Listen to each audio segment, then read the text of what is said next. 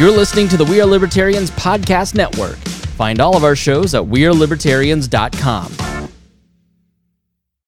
This episode is brought to you by Shopify. Do you have a point of sale system you can trust, or is it a real POS? You need Shopify for retail. From accepting payments to managing inventory, Shopify POS has everything you need to sell in person. Go to shopify.com slash system, all lowercase, to take your retail business to the next level today. That's shopify.com slash system. Welcome to We Are Libertarians. My name is Chris Spangle, and we are here to help you sound smarter when talking to your friends. And this is a special series called The Path to Libertarianism. As I was explaining to our guest, Jason Pye, off air, we are, we are libertarians really are interested in helping people figure out what the heck is going on. And uh, part of that is a lot of new people that identify as libertarians within the last year or two or maybe curious about the philosophy or the movement are just checking us out. And so what i want to do uh, with the path to libertarianism series is not only talk about the philosophy but also talk to people who are longtime libertarians and kind of talk about their development. So you may hear yourself in some of these conversations, and it may help you kind of figure out, man, what the heck is going on? I have all these beliefs. I feel so alone and feel so strange. And so my my first guest on the series is a longtime friend. Uh, great guy. His name is Jason Pye. Jason works at FreedomWorks. What is your title at FreedomWorks? Uh, I'm the vice president of legislative affairs. Dang, look at you! You're, you're fancy. You get to hang out with congressmen all day, don't you? Uh, not all day, but some days. I, I do get to play in a band with one of them, which is actually kind of cool. So, so we'll we'll we'll get to that point in your career in a little bit. Uh, I know Jason through the dreaded Brett Bittner. Uh, that is how I first met Jason. Um, the three of us were much, much, much larger when we first met 10, 15 years ago.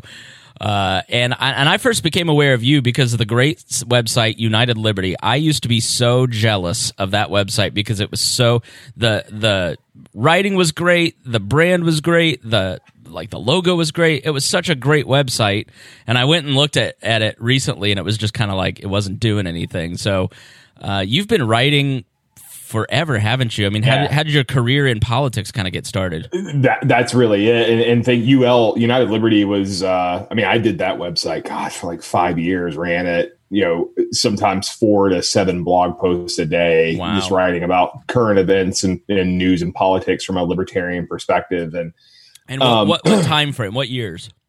This was 2009. So uh, I met the guys who owned it through Bob Barr's 2008 presidential campaign. Um, and about I don't know six months after that campaign uh, ended, they they contacted me said, "Look, we it was a business. These guys own a business, and they were like, we we really want someone to run this, pay you a few hundred dollars a month just to just to just to write some content." Yeah, sure, no problem. And then it turned it parlayed eventually into a full time gig, but we'll get there. Uh, so okay, so uh, let, us go back to the beginning. Like, did you yeah. grow, did you grow up in a political household? Like, where where did your interest in politics get started? So sort of. I mean, my my parents, uh, my mom was really the political influence in the house. She was uh, a very like Reagan Republican. Um, my father, uh, he voted, but he was I mean, he once voted for uh, Zell Miller because he shook his hand. Zell Miller was the governor of Georgia for two terms, a Democrat. He was a Southern Democrat. He eventually became a senator as a Democrat. But and, and famously supported Bush in Iraq, right? right. Yeah, famously did, and, and, famously endorsed Bush in 2004 when Bush was up for reelection. Uh, Zell, I think, I think passed away not not too long. Ago. A couple, a year or two. Yeah, ago, yeah, yeah, something like that. But um, you know, so my my my father was you know he voted for Max Cleland because Max Cleland was Cleland was a, a, a, Vietnam veteran. My father was a Vietnam veteran, and um, uh, Cleland famously lost re-election in 2002 as he was a senator uh, for um, uh, for voting against home, the Department of Homeland Security because he wanted it to be unionized. And there was an ad that Saxby Chambliss ran against him uh, with the imagery of Osama bin Laden. so, That's right. Yeah. yeah. It was, yeah, it was pretty, pretty brutal stuff. Um, and, uh, but no, my, my, mom was the real political influence. My father passed away in 1993. Uh, he died from cirrhosis of the liver caused, well, the actual cause of death was renal failure, but it was caused by the cirrhosis of the liver. And, um, that influenced me pretty heavily. Um, as as a 12 year old. Uh, hmm. uh, you know, something that um, uh, I think really kind of created that skepticism of government because my father was exposed to Agent Orange in Vietnam, and mm. that's ultimately what led to the the cause of cirrhosis. My father didn't drink. Uh, I never saw him drink at all, and and especially when I was old enough to remember things like that, I never saw him drink. Um, so it was just my mom and I uh, after September 1993, and um, she worked. She volunteered in a local campaign. I think in 1996, she worked on uh, like volunteered for Phil Gramm's campaign locally. Uh, we grew up just south of Atlanta. Mm-hmm. Um, and uh, it, I think my, my hometown was actually Jonesboro, Georgia, for those of you who've heard of Gone with the Wind. Um, so, uh, yeah. Um, and I, I, started developing political opinions around that time, um, sort of, you know, very conservative, um, very conservative opinions. My mom always told me um, when I was a kid that when I was when I got older and was old enough to really uh, uh, like listen to talk radio and understand a little bit more about politics, that I would love Neil Boortz. yes, um, that's the first person where I, I that's the first yeah. person where I heard the word libertarian come out of their mouths. Yes, no, exactly the same. And because I remember um, bought, getting Neil Boortz's books for Christmas, or one of his books for Christmas when I was like 18 or 17 or something like that. It was like the terrible truth about liberals. somebody's got to say it. He, yeah, so, so that one came out later, but I remember somebody's got to say it. But like, I got more on Boortz later because uh, because he, yeah, that, there's there's a little bit of a story there. Um, that's around 2008 in the timeline. So, but I was listening to Boortz like when I was like go, I was old enough to drive to high school and I was in high school. I started listening to Neil Boortz like it was either that or punk rock. Like I was listening to that or like some random punk band on the way into work or on the way into school every day. And um, you know, I mean, I just I kept listening to to. Uh, started identifying as a libertarian probably really around age 22 uh, though. Like, I mean, I, I, had libertarian tendencies, but I agreed with Bort. So, like, if you if you pressed me, I would have said I was a libertarian. But um, also didn't really quite. I was re- listening, reading, listening to Boortz and reading Boortz's book. I started reading other stuff. I started reading Milton Friedman. I started reading F.A. Hayek, but I just didn't really know what the label meant. Um, uh, but as time progressed, I started identifying as a libertarian. Um, probably around 2000, 2004, late 2004, I joined the Libertarian Party. Uh, was elected county party chairman at the age of 23. Mm. Um, was elected state party chairman at the age of 25. Which which year? What year? That was 2006. Okay. Um, I got elected state state party chairman. Did it for a year because I had these guys. Like I resigned after a year because these guys a lot of the guys in the party, and Chris, you know this all too well. that, that, a lot of guys in the party really like to bitch about stuff. Re, they will they will tell you everything that's wrong with what you're doing. But when it comes in, it's like, well, I have an idea to fix this, but it's going to take you know some help. So if you want to help me, uh, you know, you know, we you can I give them a phone, we can talk about it a little bit. They really didn't want to help. Oh yeah, uh, no, I was executive director of the Indiana Party, full time paid yeah. position from 08 to 12. That's how we you you Bittner and I met. Right. And it was const it was uh, a, a, big big reason that I left is that I had just not done what so many people had told me they wanted me to do. Yeah. That many people were unhappy with me and because I would say, "Well, I need you to step up and own this project." I mean, it is it is it, it's people who are the, the Libertarian Party, by and large, I found to be a lot of really great people, really great friends. I think I think about those years all the time and how much I yeah. love those people. But there are there are like ten percent of the people that you run across that are just so foul that you you can't stand to be around it. It it really did kind of suck. So well, it, the, it's hard the, being the, in leadership. No, well, absolutely, absolutely was hard being in leadership, which is why I never like people approached me about running for you know LNC, you know, uh, regional regional representative. I was like, no, I don't, I don't want, I don't want to be in leadership anymore. Like the, the experience as chair as chairman really ruined the party for me in a lot of ways. Yeah, and uh, when because you, I would go to the, our executive committee meetings, and you know, I'm 25, like I'm, you know, I'm probably one of, if not the youngest state chair in in the country, and I, you know, I knew what I kind of knew what I was doing, but like also didn't have any support in Right. the process. And like I knew how to run a business meeting. I knew how to do. Uh, I knew how to do other things, but like all the like all the real power in terms of like hiring per, hiring personnel and all that stuff came from the vice chair, like in under our bylaws. and yeah, it's, it's so it's so weird.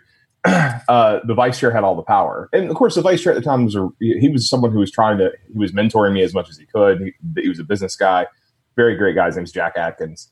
Uh, Jack was Jack was great, um, but there was only so much he could do with trying to run a business at the same time. Uh, so it it was what it was. So after the the most the biggest controversial like the most controversial thing I had to deal with when I was chairman was uh, putting Bob Barr on the LNC. Mm. And uh, at the time, I didn't really know Bob that well. I had met him, uh, nice guy, knew him from the Clinton impeachment in the late '90s. Yeah, he was the Uh, House manager of the he- Clinton impeachment, forced, right. forced to resign because he he was a congressman who found out that he was having an affair. He was No, no, no, that was Bob Livingston. Oh, okay. I thought Bob Barr had. Okay, so I No. thought I thought Barr had it as well, but No, no. So Bob, there was there was a minor little thing that came up during the impeachment scandal, which uh, I probably am not at liberty to talk about because Bob, I mean, Bob, Bob's my mentor in politics when it's all said and done. Right, well, then, no, yeah, no, Yeah. I apologize like- to Bob Barr for besmirching his reputation, but he he was controversial in the party because of DOMA, the Defense of Marriage Act. That's correct, and Right. Patriot Act. Yes, and, the Patriot which Act. both of which he's recanted. At least he recanted. Uh, I think it was Section Two of DOMA, which was had been used to force states or to to kind of uh, uh, push states in the direction of banning same sex marriage. right. Uh, but uh, but he you know he, he even wrote a piece about that I think after the fact uh, after DOMA was struck down. Um, but he recanted his support for the Patriot. Act. He even went to work all lobbied with the ACLU to to repeal the Patriot Hmm. Act afterwards.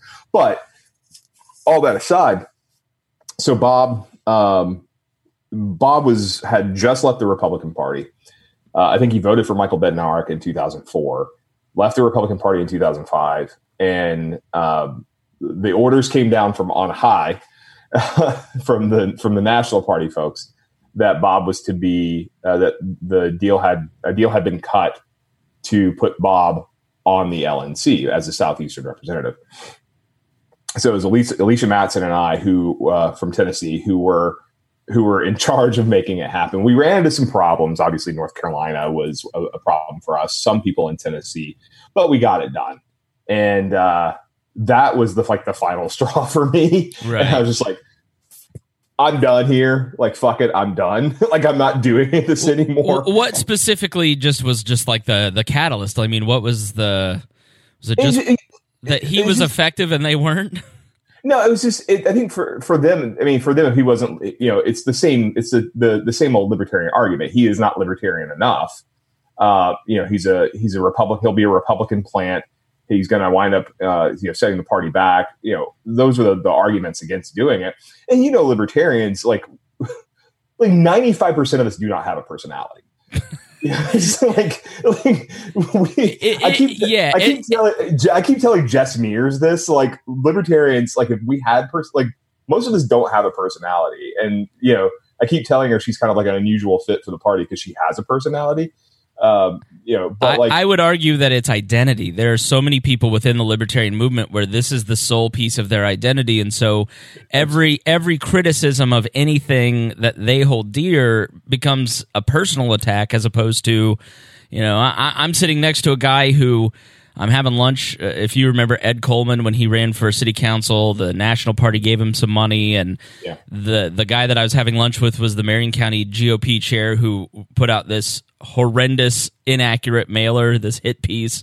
He Yeah. whipped it out, showed it to me. I go, "Well, now you're buying me lunch," you know. It did, didn't phase me because I don't really care. Like it's it's being a libertarian is part of my identity and so i just think that many people in the party for them it is so personal that Yeah. when a bob barr or a gary johnson comes along they feel threatened because their club is threatened despite the fact that gary johnson tripled the national percentages and got tons of ballot access for for new states or a bob barr has relationships that we might not have had access to previously and so instead of viewing that as an asset, they view it as a threat. It's a very odd thing.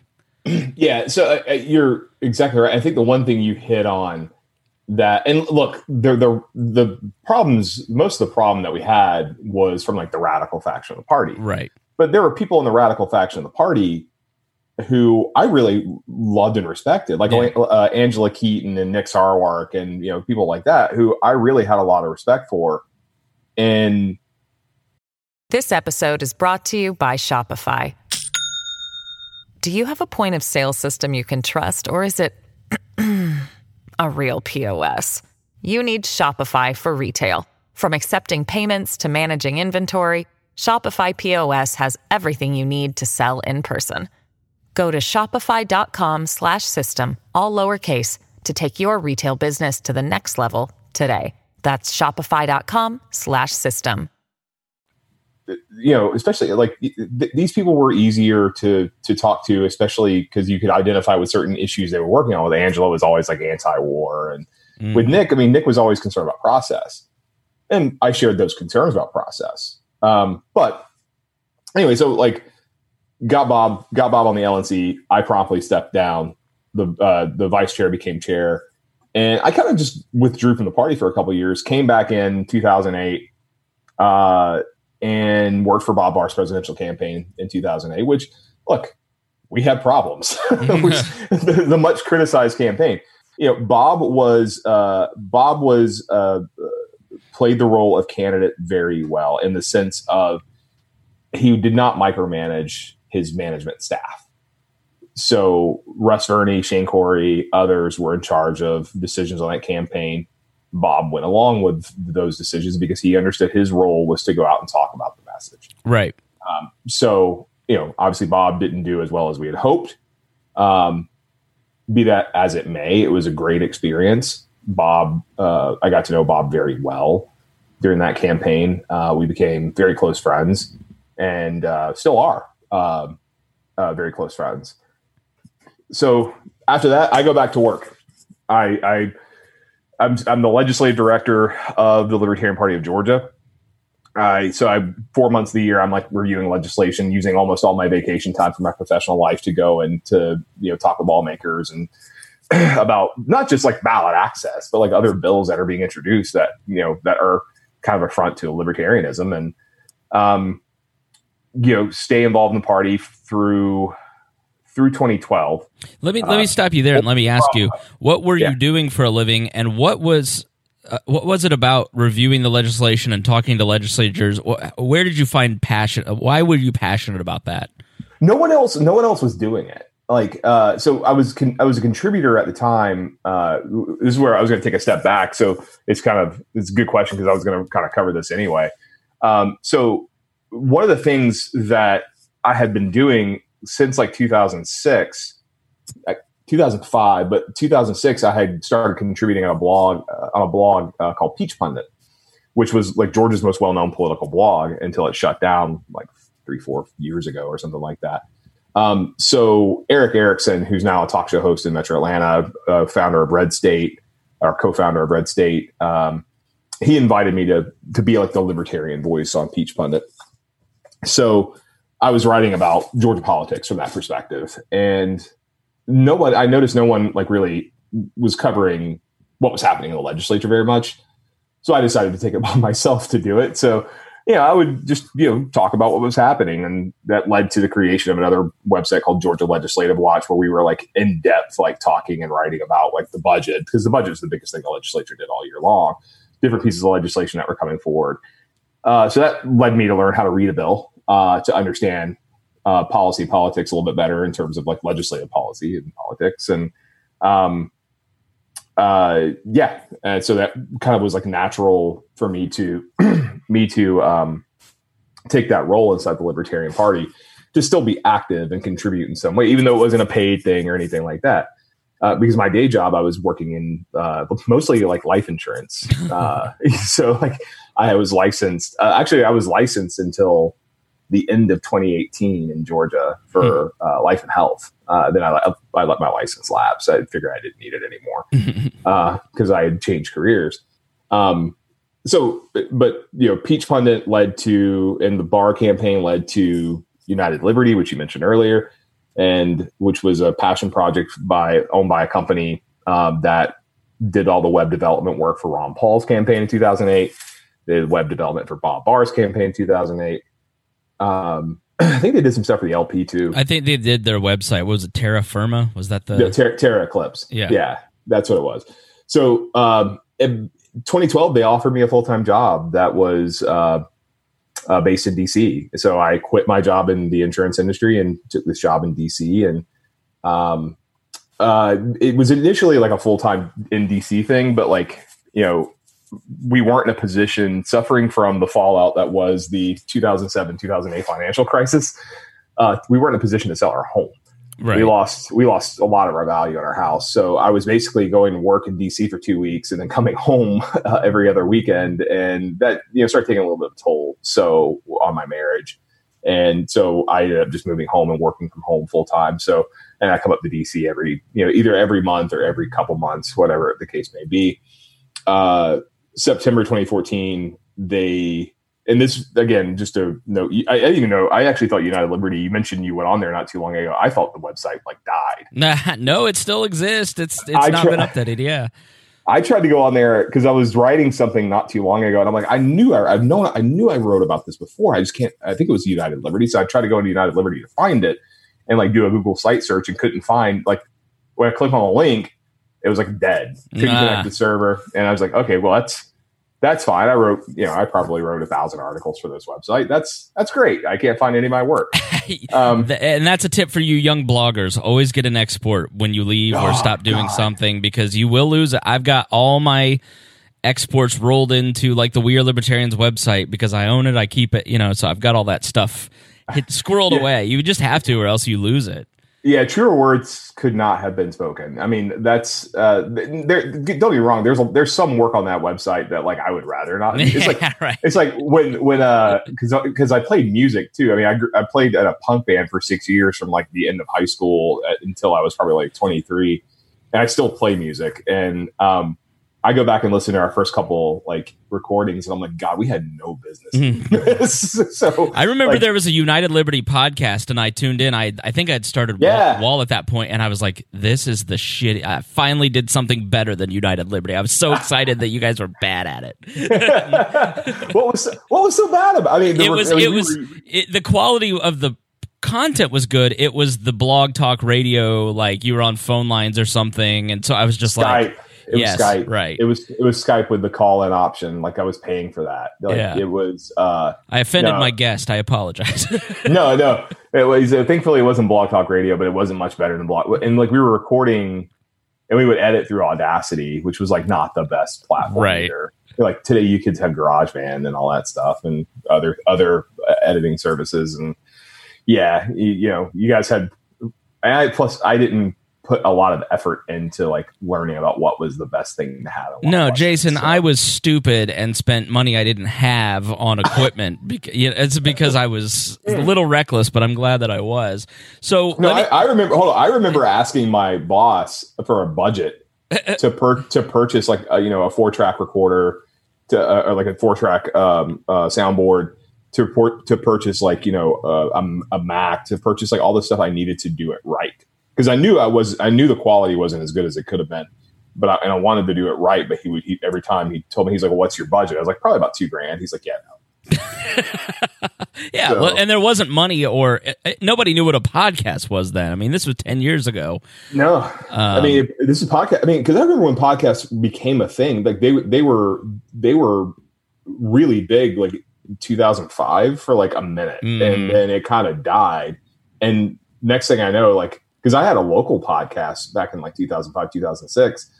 Uh, I called it the podcast. uh, Nice. which is which is yeah, nice play on words, but like I did a few episodes of that and realized like the listenership wasn't there for it and just let it die. And I'm just all of a sudden podcasts become a thing again. And I'm just like, well, maybe I should relaunch one, you know? I mean, like Now's maybe the time. I'm telling Now's you. the t- now's the time. But like I don't have the time. I, I don't have the time for it. That's the sad thing. But you know, uh UL was was huge and it, it parlayed into other things. Like, you know, I unfortunately um Terra Eclipse had to downsize a little bit, so I was let go. I was laid off, and uh, I was unemployed for all the week. When I called a friend of mine at FreedomWorks and said, "Hey, do you know of any any jobs open?" Like I was feeling sorry for myself. I was sitting in my my office at home playing Dashboard Confessional songs, uh, being sad, super emo, and uh, called my friend up and said, "I'm looking for a job. Do you know of anything?" She's like, "Wait, you don't have a job right now?" I was like, "Oh no, no, no, no, I don't."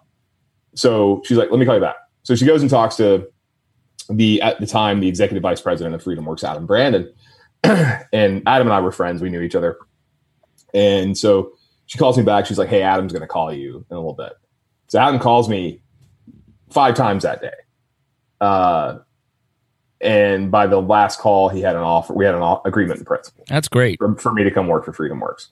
And it was really cool. They um, they they really took care of me. I basically had I basically started off with like a. T- they paid me retroactively to my layoff date, which was amazing. And then said, "Look, you don't need to start until like the beginning of October. So you like this was mid September. So like they said, spend your spend two weeks, stay at home, spend two weeks, um, just kind of studying what we've been doing. You don't really have to do it. We're not asking you to write anything. We're not asking you to do anything. And then we'll fly up to DC beginning, of October, so you can. Firstly, he's like, I think you're gonna be a morale boost boost for the staff um, because everybody knew me, but they kind of try to keep it as big a secret as possible that I was coming on board because I was well liked and um, they wanted to be a surprise and um, I think the I think somebody told everybody at some point though because it wasn't it wasn't as big a surprise when I walked in the door as I think Adam intended for it That's to be. funny. Uh, yeah, but it was. Uh, so I've been there ever since, and uh, have w- gone up the chain at FreedomWorks from uh, just a lowly policy analyst uh, to the VP of Legislative Affairs. So let me ask this, uh, just kind of jumping back before we get into FreedomWorks because I think it's it's an interesting organization. I've got a bunch of questions about it. Um, how how I think when you're in the libertarian movement, it's a small world, so it's easy to kind of navigate. It's easy to be the 25 year old that's sort of bright, and they go, "Let's make him chair," and you yeah. know, and to to network. But like, where where where do you get off being an insurance salesman who just decides I'm going to be a blogger and be a policy analyst, and then how how did you turn yourself into somebody that does politics and policy analyst and what you love to do full time. I think there are a lot of people going, I'm really into libertarianism and liberty, but I don't know if I could ever make a career out of it. Like, what yeah. do you attribute your transition into a full time role to be? Is it your networking skills? Is it just that people noticed you and they said, he's bright, let's hire him? Like, what? What was it in what made this possible for you? I think uh, you, you describe all that, and also you factor in the fact that I don't have a college degree. Yeah, uh, me neither. Yeah, because yeah. I, I, yeah, I dropped out after two semesters huh. and just said, yeah, I don't want to do this anymore. Uh, I, so I think it's, I think it's my. We talk about libertarians without a personality earlier. I think, I think I am, and I also think you are uh, examples of libertarians who have a personality and yeah. who can who can work with people when they want to uh, then how does that explain Bittner?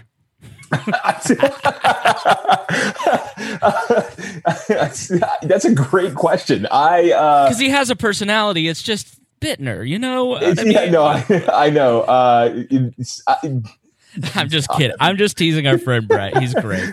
I like Morgan a lot better than no, Bittner, but no, I've never met Morgan, but Bittner is going to get pissed off at me because I didn't actually answer your question. I had to go ahead. so, then don't answer no, it. That's exactly Brett, what I want. Brett is one of my oldest friends, and I love the dude to death. And uh, Brett, if when you hear this, give Raptor a pet for me. Raptor is one of uh, actually my wife and I's dog uh, that we actually gave to Bittner, Bittner after some some things that happened at home. The uh, the dog got into a fight with one of our other dogs, mm. and it didn't end so well for poor Raptor. So we, realizing that we couldn't keep him, we gave him to, uh, to Brett. So, um, so Brett's good people and one of the one of the nicest people I know. So uh, one of the best people I know, certainly. But um, you know, back to the personality thing. Yeah, uh, yeah. So uh, no, I mean, I was I was good at networking. Uh, I could I have this ability, or so I've been told, to talk to anyone. I can where I can talk to literally anyone. Uh, can have a conversation with anyone.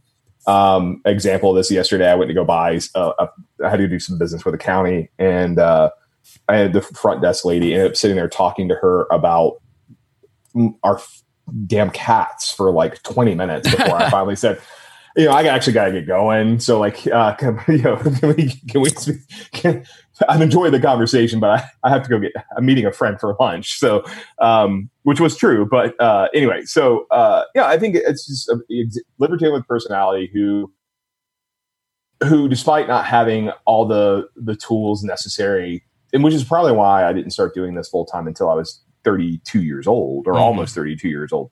Um, who put was willing to put in the, the, hard work that it takes to to get to get to that point. Reading how to uh, learning or learning how to read a piece of legislation, uh, learning how to talk to lawmakers, learning how to and today really learning how to talk to congressional staff, um, and and also as much as I don't like to say say this, kind of understanding how to play the game a little bit uh, even though I don't like playing the game. Uh, but like doing the the things in politics that are necessary without screwing anybody over are necessary to do the job. Right. Um, which means which means understanding that sometimes you do have to make compromises and you're not always going to like the compromises that you have to make but sometimes you, you have, have, to, to be deferential to people that you don't want to be deferential to because you don't really yeah. respect them yeah you know, there, there, I mean, there's certainly the congressional level. There are people I've had to be deferential to who I don't respect and who I don't particularly care for. Um, there are some who I would sooner, you know, I don't know. I mean, uh, there, there, there are offices I've had to deal with who I would just sooner never deal with again. Um, but um, most and most of that's at the staff level. I mean, there uh, most members I encounter are actually very nice and very easy to get along with. Some aren't, uh, but most of the ones I've met with this congressional staff always. That's the I'm sure you'll be shocked to know that a lot of congressional staffers who you encounter have their own agendas uh, that don't always align with their boss. Uh, so, um, and like I always tell people, like even the baristas at Starbucks have their own agenda in, in DC. Um, but no, it's you know just getting to this point was has just been an exercise in like working 60 hours a week or working uh, the time I was running UL, I was working three jobs. Like I, I, don't think a lot of people realize that. So I had my day job in the insurance industry. I ran United Liberty and I was working for Congressman Barr, um, or former Congressman Barr uh, at that time. Between 2010 and 2012, I was working for him, doing a lot of research for his the op-eds he was writing. So uh, when I first started doing that, that was three a week. So and then I had to do other things like write long form pieces for him for like SCOTUS blog and a few other things that kind of kicked my ass. And like, so I was probably putting in 80 hours a week, if not more, at various points and, and like a uh, between 2000 2010 through 2012 like i was i had three jobs at that time i've always so, been i've always been the same way and i think it i don't have a college degree either and i always had the sense that i had to work people under the table because yep. i had to be i had to work harder because i had to be more competitive because I need to network because I'm not going to get the same opportunities that others might. Yep. And I really think that the key, it, it, I identify with your story because push through that insecurity, talk to that person you don't want to talk to, be nice to the person that you don't think you should be nice to, do and, and do it multiple times. And so it's like, I don't know how to read a bill and then examine it. Well, just start yeah. doing it, and eventually yeah. you become an expert if you do it enough. Like I, when I started this podcast, it's like, and maybe you felt this too in the beginning. Who the hell am I to be a political expert on a podcast? And a friend said to me, "Like you've been executive director, you're you're working in politics professionally. Why would you think that you're not?" And I, st- oh, yeah. I, I, still feel that way. I still feel like I can't believe people listen to me, but they do, and so don't dishonor no, I mean, that. I mean, no, I you're 100 percent right. I think for me, the point where there was a point.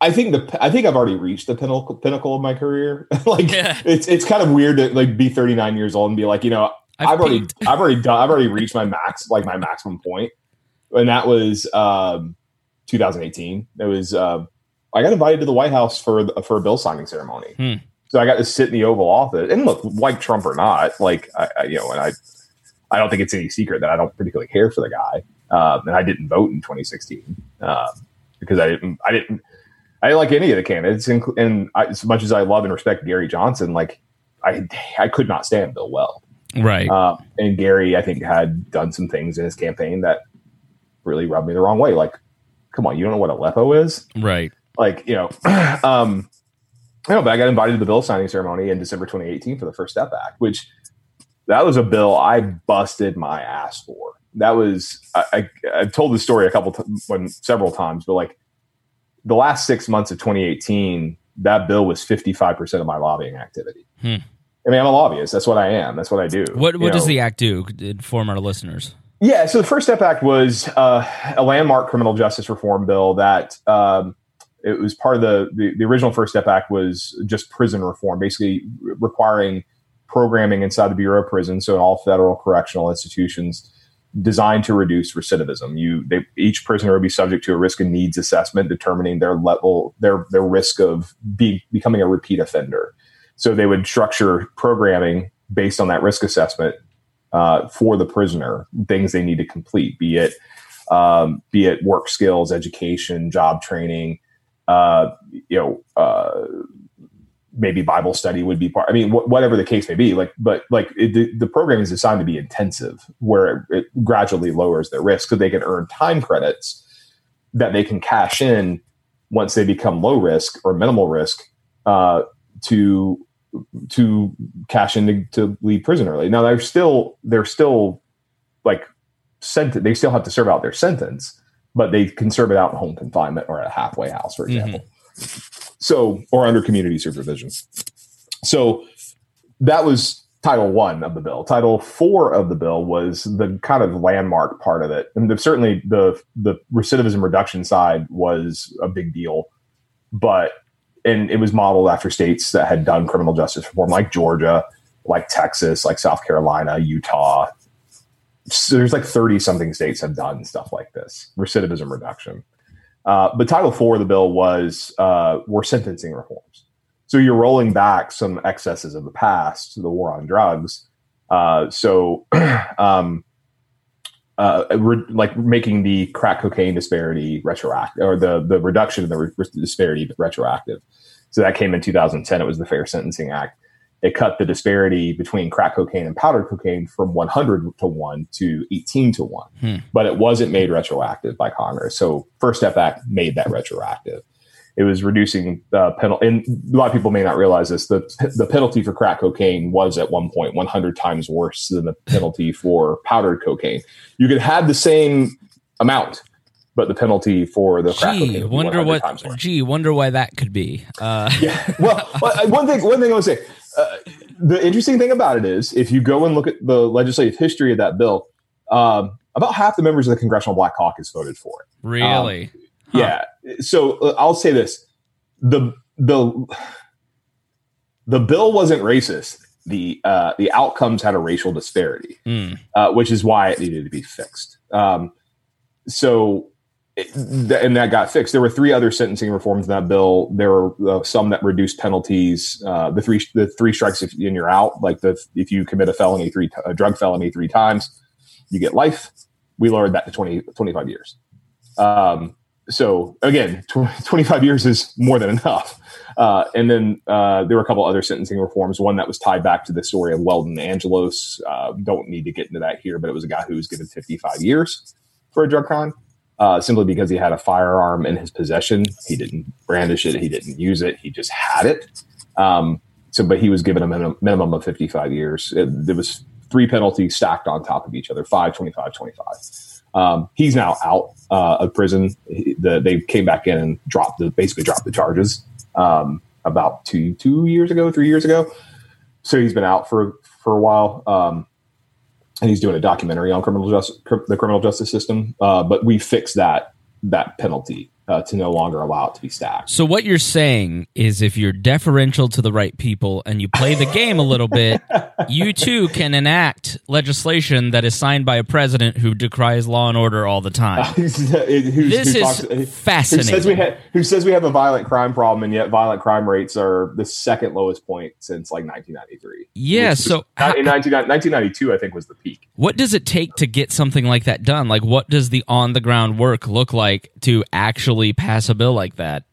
it was it was a lot of a lot of meetings, a lot of writing because we kept because we had we had op, we had we had opposition when the when the original First Step Act passed, just the prison side. They didn't have any of the other stuff in it.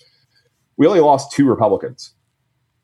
Uh, that was Steve King, who's a racist, like an actual racist. okay, uh, and uh, uh, oh, his name escapes me. Well, Bill Huizenga from I think Michigan, uh, which kind of that one actually surprised us a little bit. And it turned out he had like a problem with one part of the bill, like a very tiny part of the bill. It didn't have anything to do with like the rest of it.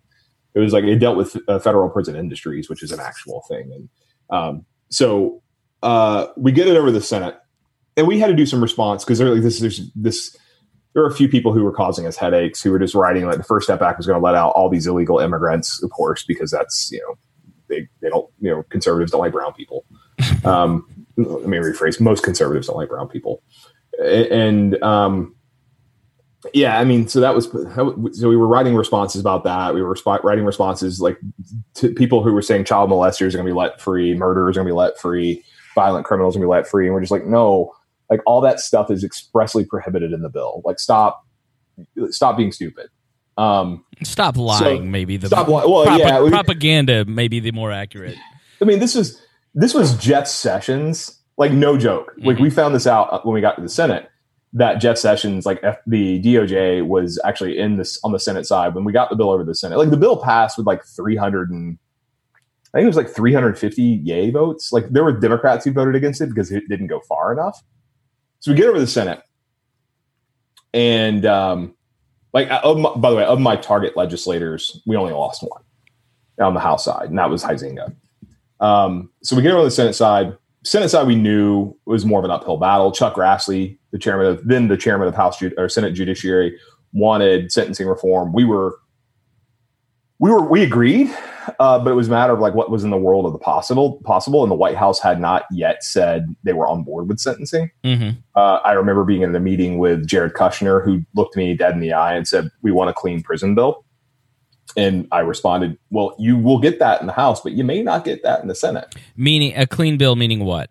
Uh, meaning no other, no sentencing reforms, no other no other things attached to it. They just wanted prison reform and prison reform only. And that was the recidivism reduction stuff was all they wanted, which was what the president uh, had said in the State of the Union address in I think February of 2018 was that he he he talked about prison reform. There was like a line in there about it, and um, he didn't say anything about sentencing. And but we knew like we were talking. I mean, I was having almost there was a point where I was talking daily with Senator Mike Lee hmm. and just just texting with him, just seeing like who are our targets, like who do like this is what we're hearing, what are you hearing, like exchanging exchanging information.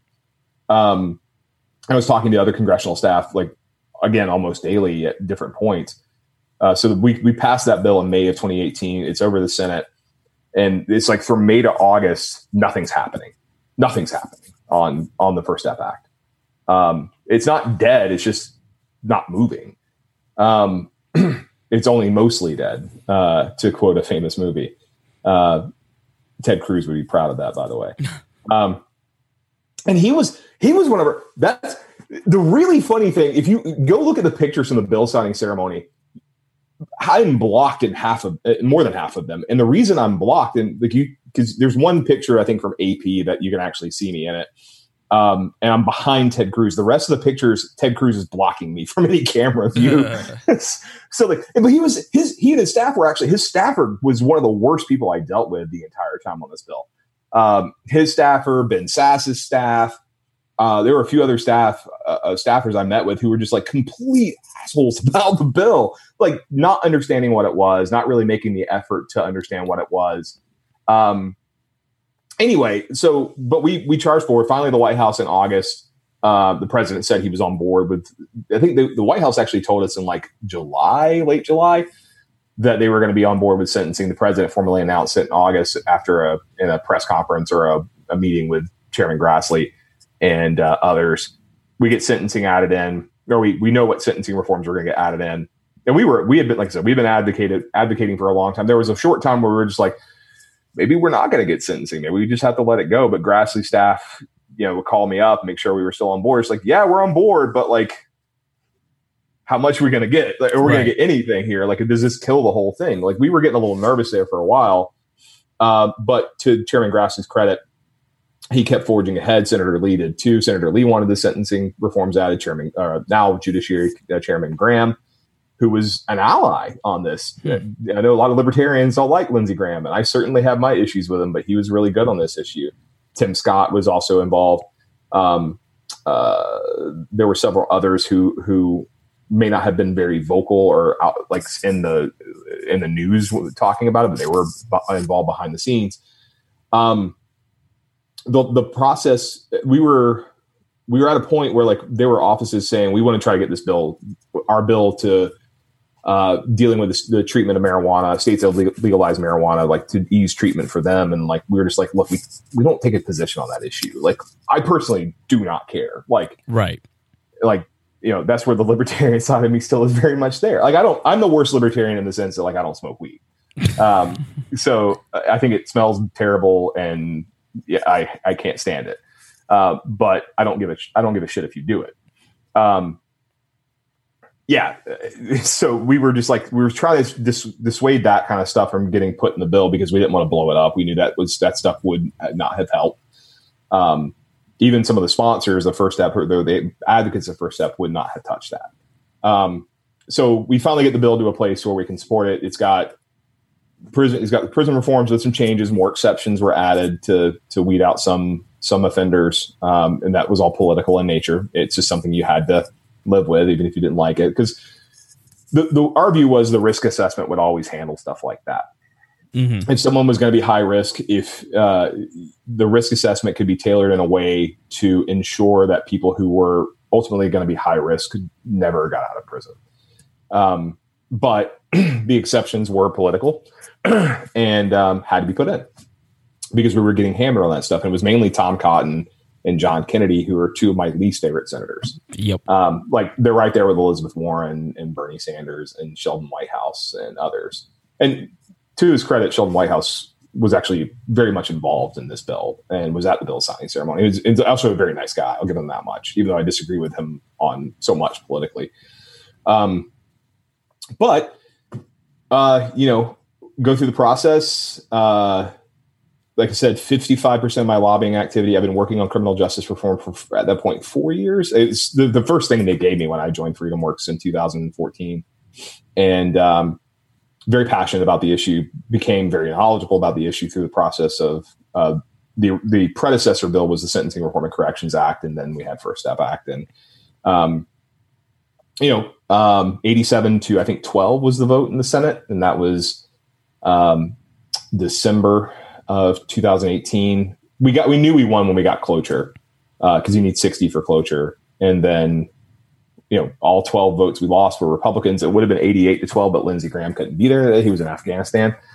Um, but and then we go back over the House. We start doing some touches in the House and they were going to put the for those of you who don't know this there are different way there's different treatment of a bill uh, sometimes um, the the fun little secret of congress at least the house is that most legislation that passed is actually not that controversial and they pass on under the suspension of the rules. So like next week for example eight there are 10 bills coming to the floor that i know of.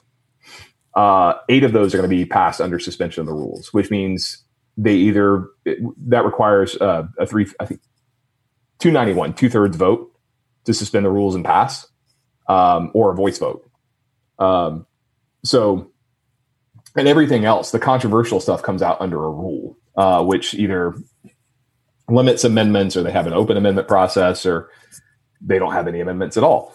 Uh, so there are two bills coming out next week under a rule. Um, so first step, because I was hearing about so many Republicans potentially voting no on it, um, I was like, guys, I told the White House this, like, guys, maybe we maybe we should put this, we should tell Republican leadership to put this out under a rule. Uh, that way, we know we because we know we have 218. We know we'll get almost every Democrat, if not all of them. Um, and that was a little bit of a concern too about Democrat. We were worried Democrats may vote no to not give the president a win. So, so essentially, saw- you're going to say to the House, okay, let's open this up to amendments, which can be kind of a scary thing. No, uh, this is no. We we actually so again, uh, probably didn't. This is really hard to explain because this is like minutia and inside baseball of the House. But like the House, the House Rules Committee can take a bill and they can they can create a rule that it, there's open rules, there are structured rules, and there are closed rules.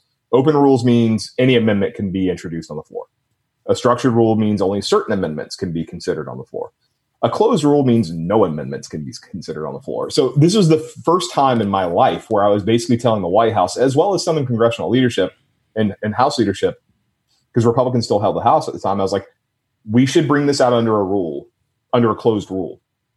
And I have never said those words in my entire life, at least in my professional life. But I was like, I was openly advocating for like, let's put this out under, um, not under regular order, not allow amendments, and just let's get it, let's get it over with because we know we have 218 votes, so let's just get it over with. Uh, they they didn't whip the bill, which means count the votes, but they uh, they I was told that we they had the 291 to pass it, and sure enough, they did. Uh, I think the bill passed uh, again with 350 votes. We lost more Republicans this time around, including some friends, and, and that's that's always been something that's bothered me. But uh, some good friends of, of, ours, especially good friends of mine on a personal level, voted no. Um, but we still got it passed. I think we lost 59 Republicans or 59 Republicans in total. I don't think any Democrats voted no. Um, and uh, bill passed, got signed into law. Um, I think I've worked on probably at this point 20 different bills that have become law some harder than others and that includes the tax cuts and jobs act i worked on that but like everybody worked on that mm. like but there were only a few of us who were working on the first step act and got it to a point where it could pass and uh, so you know first step act will uh, like I said, probably already reached the pinnacle of my career. That one, that bill would probably be the pinnacle of my career. There's a lot more work on criminal justice to be done. We got something tucked into the National Defense Authorization Act for 2020 um, that um, uh, it's called the Fair Chance Act, which does which it's geared towards government jobs and jobs specific to a federal contract. Uh, so basically, uh, you cannot ask for someone's criminal history uh, before the conditional offer phase. Right. Then you can run a background check on them if something comes up then you can deny them. So, so let me um, ask you this: like w- through this process, where does your personal philosophy now fall? Like, how has that changed what you thought about libertarianism and politics in general? Um, your ideology before this job and now after working with Congress directly. Uh, no, I, I mean, look, I'm still very much a libertarian. Uh, I kind of the way I caveat my my personal political views, personal political philosophy is I'm a I'm a practical libertarian, dare I say a pragmatic libertarian, in the sense that I know the the evil pragmatic. Uh, I mean, I've always been somewhat of a pragmatist, uh, even in my days in the LP. Uh, yeah. I was a bit of a pra- I was a pragmatist. Um, and ultimately, the, th- the reason I left the LP is when it was made very clear to me that it was a club, not a, a serious political party. Let me pause you right there. Your mic is rubbing on your beard. Oh, sorry. uh, this is my wife's fault. She's been telling me to grow up. The grow dangers of being handsome. uh, no, so uh, no, I mean that's why I left the LP was because I was basically told this was a club and that they that the problem with people like me was they we wanted to get people elected, and that's what not what the LP is intended to do.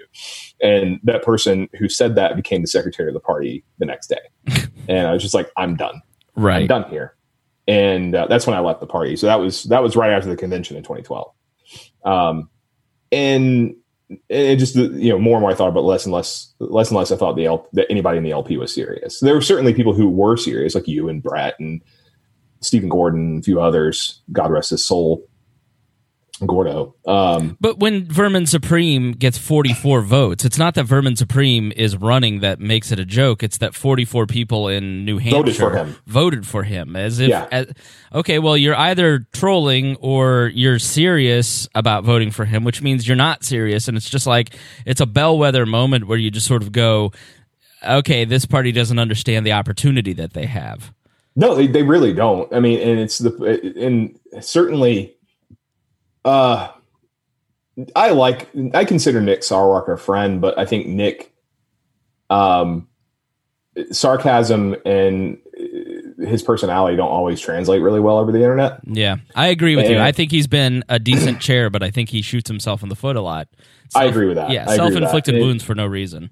Yeah, no, absolutely. I, you know, I like Nick a lot. I, I think I think a lot of them, but like, you know, just the party itself, I just don't think has grown because it insists on being a purist philosophy, uh, or they they adhere to they they're unwilling to move away into like the practical side of things, and like the practical side of things. I'm not talking about like surrendering your principles. I'm talking about you're at your own one yard line and you keep throwing Hail, Hail Marys down the field and you expect to get a touchdown every time. Football doesn't work that way. You, it's a game of inches and you have to move the ball downfield in whatever way you can. Maybe it's a four yard screen pass to your running back. Maybe it's a, you know, maybe it's two yards up the middle from your running back. Maybe it's a, maybe it's a 20 yard pass downfield. You don't get anything done when you constantly insist on purity. And I know FreedomWorks has often been accused of being purity for profit. The fact is, first of all, I especially under especially with me running the lead shop, like we're prac we, we are we try to be as practical as possible. Um, it, you know, if, if, there's like First Step Act was not the bill I would have written if you give me uh, if you tell me like i have to have 218 votes in the house and 60 in the senate to pass a criminal justice bill tell me what you want that bill would not have been it been the bill i got or i would have done. Um, i would have eliminated, eliminated all mandatory minimums. I would have uh, you know uh, I, I would have gone even bigger on the, the recidivism reduction side. Uh, i would have restored pell grants for prisoners. Uh, you know those are things i would have i would have restored federal parole those are things I would have done. But I, I that was not the world in which I lived. So I had to I had to be practical about it and get something done. That is what I'm paid to do is to pass legislation. I fail a lot. Absolutely. Or stop bad legislation. That's another thing I'm paid to do. And I fail a lot because politics in DC aren't easy. You always have Republicans who are going to vote with Democrats and Republicans suck anyway. Yeah. So uh, there's like there's like 40 members of Congress who I can regularly count on to do what I want them. Well, there's 40 members of the House and probably like five in the Senate who I can regularly count on to do what I want them to do. Right. So, free, let me ask you about FreedomWorks because, all right, so you came in after the Tea Party era. If you came in in like 2014, right? So, yeah. yeah. What what is FreedomWorks? What does it do? I, I have heard, you know, it's viewed with suspicion, and but I, everything I've seen from you or Kibbe or you know Julie Borowski worked there. I don't know if she still does. Austin Petersen yeah. I think, worked it there at one point. Like they have yeah. a habit of hiring really solid libertarian people. What what is FreedomWorks and what do they do? So FreedomWorks, I mean, basically, we have a network of five million activists across the country. We trade that train them and educate them and mobilize them on issues related to the personal liberty, economic freedom, uh, and the rule of law. Um, so when you're pushing a bill through like First Step Act or trying to stop a budget or pass tax uh, tax cuts, you mobilize them and drive messages uh, to their lawmakers, uh, urging them to support or oppose whatever you're working on. And we also do that. We also run a number of state campaigns uh, related to everything from school choice to criminal justice reform to cutting taxes to, I mean, uh, whatever the case may be, anything that comes up. We do that a lot of that state work through partnerships with with state based think tanks or advocacy organizations. But our bread and butter has always been grassroots activism. So we are most responsive, and maybe this will shed some light to people who view us skeptically. We are responsive to our activist community. So there our activist community is obviously very keen on Trump, so we have to be responsive to that. Even though some like people like me on staff aren't particularly fond of Trump. Um, look, spending has grown dramatically on his watch, and I think that's worthy of criticism. Um, so, but at the same time, like the impeachment process, I think has been handled horribly by by House Democrats, and I don't think he should be convicted. Plus, it's going to tear the nation even further apart, and we're already so politically divided. Um, I think it's just it's bad timing. And I thought the Clinton impeachment was a bad idea too, especially in hindsight. Um, but that's what we do. I mean, it's my and my job is to be the face of the organization on Capitol Hill, and it's not a beautiful face, but I am the Ooh, face of the I know. organization. I was, just, I was literally just figuring, how do I make that joke without really being insulting? But thank you for I did, I did for, the layup. Yeah. Uh, at least, uh, hopefully, I did it uh, more politely than you would have. Um, so, uh, there's varying degrees. You know how it is. Like, I mean, you, you you kind of are an asshole, but no, I mean, it's. I'm, I'm kidding. I, um, but I'm your asshole. That's what. That's. but yeah, I mean, it's uh, you know, so you you have to balance things with an activist community that's very supportive of Trump, and we we uh, my team especially do take some liberties from time to time, uh, supporting things like look. I mean, we're I have a paper coming out next week uh, that's 48 pages, I think. I think 40 of them are written by me. Uh, that talks about limiting the power of the presidency and restoring Article One and, and making sure Congress has the tools it needs to restore itself to be the first branch of government, which what it was intended to be to restore the separation uh, to restore the separation of powers and ensure checks and balances. Because you know, like him or not, Bob Barr had a great quote back in 2008. He said, "Every president takes the the power by uh, of his predecessor as a floor, not a ceiling. And if we don't put a stop to that at some point in time, we're not going to have much liberty left." Right. Um, so you know that paper again comes out, I think on Tuesday. So I'm really excited about it. So um, where, where and, can they yeah. where can they uh, read that if they want to read that? If you're on my newsletter, um, you'll get first dibs. My newsletter comes out Mondays. You can go to my Twitter account, twitter.com slash pye, and you can sign up for my newsletter. It's the pen tweet at the top of that. Uh, P Y E. P Y E. P Y E. Uh, you can click on that link at the top. It's the pen tweet there and sign up for it. Or you can um, just email me at jpye, P-Y-E, at freedomworks.org uh, and ask me to ask for me to sign you up. Um, but yeah, I mean that's uh, it's I don't know. I mean it's everything. Everything we do is is grounded in in in, um, making things better for the American people from a liberty standpoint. Again, it's sort of it can be pragmatic at times depending on what we're working on. Uh, it's not always. Sometimes I do let my my libertarian colors show. Uh, uh, especially like there's a surveillance bill coming out next week that Ron Wyden and Senator Steve Daines and uh, Congresswoman Zoe Lofgren and Congressman Warren Davidson are sponsoring, and we're going to let our libertarian colors fly on that one. But uh, but you're right, like Julie Borowski, Matt Kibbe. I mean, Matt's not there anymore. Austin, Julie, and Matt are no longer at FreedomWorks, but FreedomWorks still has like a very strong libertarian presence. Uh, my staff certainly has very strong libertarian tendencies, and uh, I hired a I mean, two of, two of them certainly identify as constitutional conservatives uh, and have very strong libertarian tendencies. Uh, one of them is a guy by the name of Josh Withrow, and Josh uh, actually worked at FreedomWorks under Kibbe with Julie and others. Uh, we just brought him back on, and Josh uh, is, I would say, I would gather say Josh is probably even more.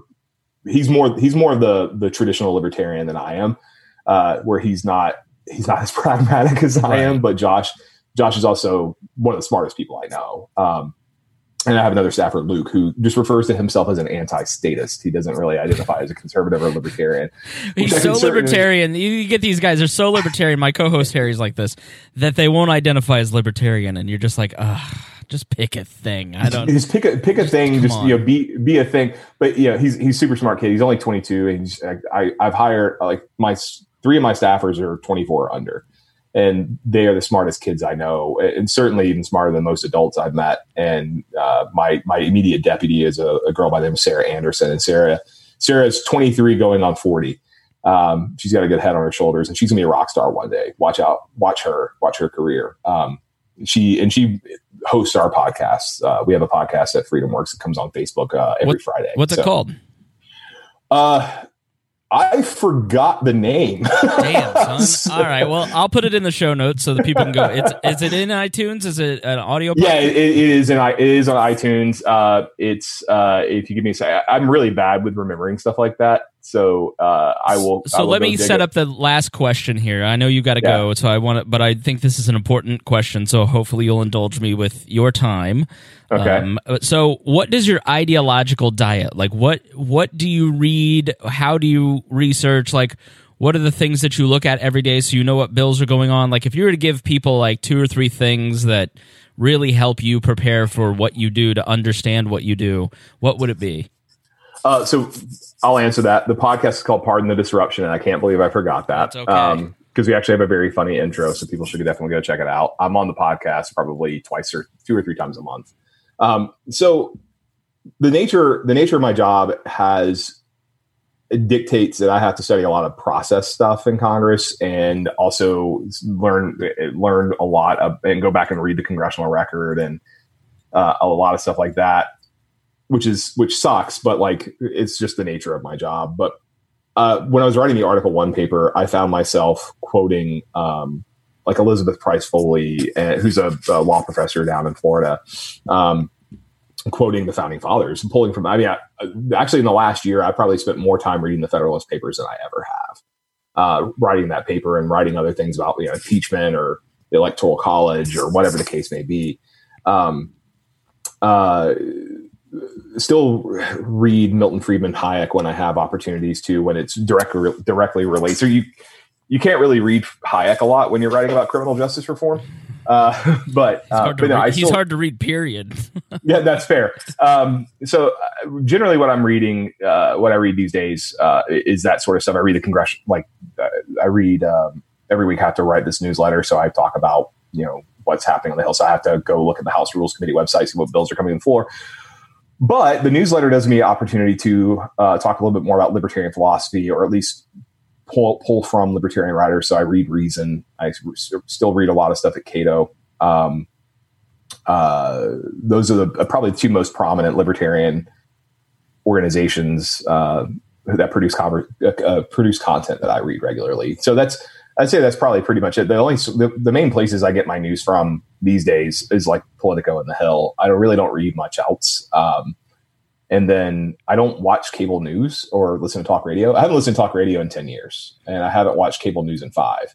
Uh, but I do watch C SPAN um, because the nature of my job, you know. Um, I think if you do sort of what you do, I think you'll be. It's a lot of what I do for this. I mean, I try not. I, I really don't watch cable news ever. I think any form of television news is insulting to your intelligence. Talk radio yes. is a form of propaganda by and large. Yes. You know, so I, I, seek out a lot of the exact same sources you do. So I, I think that's like the the the sugary treats. yeah, no, is I mean, really like, what what it sounds like you avoid.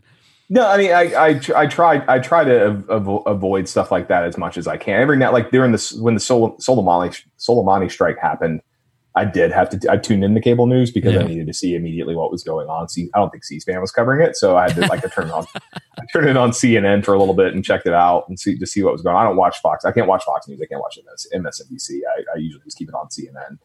Um, know, but like those are the those are the the main sources. I mean, I'm trying to think of other stuff because like even yesterday while I was writing this week's newsletter. I think a lot of this, like especially when it relates to a piece of legislation on the floor uh, that's coming to the floor. Like there's a bill next week on the floor, and I'm not sure when you're going to run this, but there's a bill next week on the floor that is that basically deals with credit reporting of student loans. So if someone is uh, makes a payment for nine uh, for nine out of ten months, consecutive months, uh, a credit reporting agency cannot report as derogatory or delinquent or default any student loan. Like if so, if they pay for ten months, nine out of ten months, and they default or go delinquent, credit reporting agency can't say say anything about it. Uh, and this only relates to private loans. The repayment rate for private loans is like 98%. This is effectively not a problem. Now, granted, this doesn't talk about the cost of college. So, writing this yesterday, I haven't pulled a good reason magazine article about it, but I'm going to go try to find one probably tonight when I get home and basically link back to it. Like, guys, you know, Robby Soave or whoever it is at Reason points out, like the real problem here is the cost of college. You know, it's not it's federal government involvement. It's the federal subsidy that is the problem. So because government keeps subsidizing loans, the cost of education keeps going higher. You reduce the subsidy, the cost of education is going to go down. Because you know, I mean, that's it. And you that I'll, that's the kind of stuff I, I will point to. You know, Reason, Cato, whatever the case may be. Um, especially like war powers, education, criminal justice, surveillance issues. Like those places are always really good sources. And um, probably my favorite writer out of anybody right now is Alex Nowrasteh, who writes a lot about immigration. So, uh, yeah, uh, which we're great. dabbling in, we're dabbling in a little bit now, but we're not restrictionists. Yeah, so. he he's worked for Cato. Uh, Long time. Yeah. All right. Well, that is the end of the program here. If people want to follow you at Shameless Self Promotion Time, what would you like uh, our listeners to do? To uh, Twitter.com slash pye, P-Y-E, uh, or freedomworks.org. I think slash Jason hyphen Pye is my, my bio. And I think my most recent blog posts are somewhere on the right column. Or you can just do freedomworks.org and read all of our stuff. Um, you know, my stuff tends to be more about policy and process than libertarian philosophy, but I do occasionally go crazy. That's our audience. They want they want the yeah. they want the hearty meal. They don't want your libertarian philosophy. That's what they got Tom Woods for. Uh, all right, th- thanks so much for joining me. I really do appreciate your time. That's what Tom's Tom Woods is for. Speaking of people who aren't libertarians. Oh uh, man, Chris, I, I enjoyed it. Uh, it's good seeing you again. It's been too long, so let's make that like let's let's change that going forward. Let's talk more often. Yeah, I'll be through Georgia later this year, so uh, I'll hit you up and maybe we can grab lunch or something. Oh, definitely, definitely. All right, dude. Thanks, man. All right, thanks. Take care. Bye bye.